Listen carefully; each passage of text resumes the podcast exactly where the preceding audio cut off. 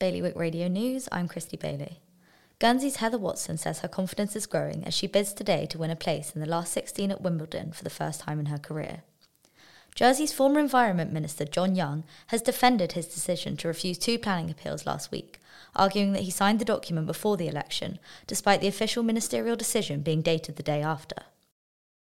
The Japanese pavilion at Saumarez Park in Guernsey has reopened after vandals caused fire damage to the floor of the duck house over the weekend. Police are still offering a £500 reward for any information leading to the culprits being arrested and charged. And the head of the Jersey Hospitality Association, Claire Bosque, has announced she is stepping down later this year as she moves to Dubai to pursue other interests. For more on all these stories, visit bailiwickexpress.com. The weather this afternoon will be sunny, with highs of 19 degrees. High tide this evening is just before 9pm. Bailiwick Radio News.